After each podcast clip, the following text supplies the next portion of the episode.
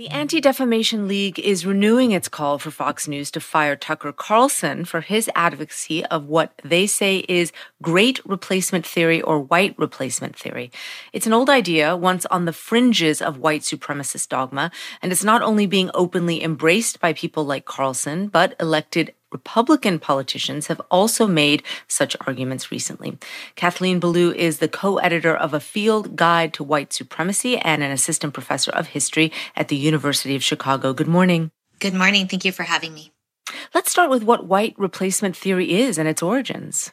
So, great replacement theory is sort of the latest term for an old set of ideas. And we've seen this appearing in one form or another, at least throughout the 20th century. The idea is that somehow non white people or outsiders or strangers or foreigners will overtake the United States via immigration, reproduction, and seizure of political power. Um, one reason that the ADL is sensitive to this issue is that many incarnations of this theory involve a supposed cabal of Jewish elites.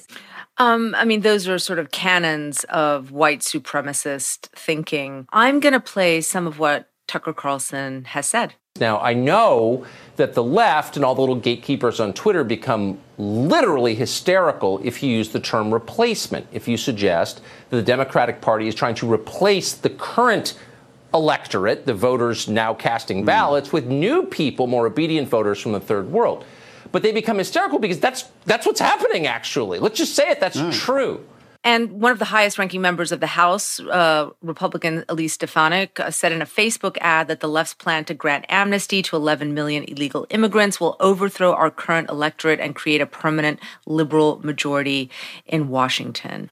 The Stefanik quote is particularly interesting because it's doing two things at the same time. It's fanning flames that somehow incoming populations of immigrants will pose an anti-democratic threat to the country. I'll come back to that in a second. It's also reclaiming language that right now in our debate is really about January 6th when people who support President Trump aligned with white power activists to attempt an anti-democratic action against the entire country, possibly an act of domestic terror. Now, when we think about the idea that incoming immigrants necessarily pose an anti-democratic threat, that is inextricable as an idea from nativism and the idea that the United States should be somehow a white nation. And we've seen this come up at moments of sort of inflows of immigration from different parts of the world.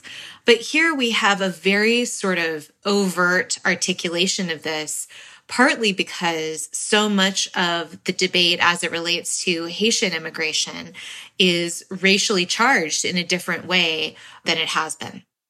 I mean, why do you think it is finding more purchase among some groups? Because, as you mentioned, this is tapping into something that has been happening for a while, which is sort of the weaponization of immigration to tap into white fears. But why might this be different than other earlier periods of immigration fear mongering? So I think the very different thing here is that this is no longer a fringe idea. And what we are seeing is the move from sort of a looking away position where, for instance, after the El Paso shooting of Latino and Latino people in the Walmart a number of years back, there was a memo by the GOP directing our attention away from white power activism and towards mental health. So this directing our attention away has now moved to an open embrace by pundits, by people in the party of a overtly white power tenant. So this is escalating. This is coming into our halls of power in a way that we have not seen in the recent past.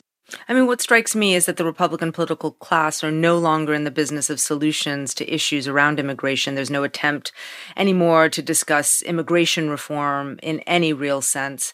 Um, and Fox is rebuffing the ADL's call for Tucker Carlson to be fired. Uh, the network denies what he says is racist, and they say he's merely talking about voting rights. So if people like Carlson, um, and members of the Republican political class are unlikely to be censured then how do you think this bubble bursts? I mean, I think part of what we have to understand is that issues like anti immigration and nativist fervor are part of a system of beliefs that's attached to a lot of other moving parts in our political landscape. One of the big push factors right now is the new census numbers that just came out that show that American communities are becoming more multiracial. American families are becoming more multiracial. A lot of us see that or think of it as a soft demographic change, but people in the white power movement have long seen that as a attack um, an apocalyptic state of emergency that foreshadows racial annihilation. And I think that that sense of concern is boiling over into a whole lot of other places that are not so overtly racist and overtly violent. But if, for instance, um, we expect demographic change to eventually take the country to the left, which is a common sort of political belief in the Democratic Party um, that only works if all the votes are counted. So this is attached to redistricting. This is attached to gerrymandering. This is attached to disenfranchisement efforts and the gutting of drive-in voting and vote by mail. All of this is like a, a mechanical exercise of disenfranchisement that's attached to white supremacy in some really persistent ways. And it's going to take an enormous amount of work to sort it out and, and, and secure a democratic process. And I would only add that uh, all immigrants are not liberal or progressive or democratic. Absolutely.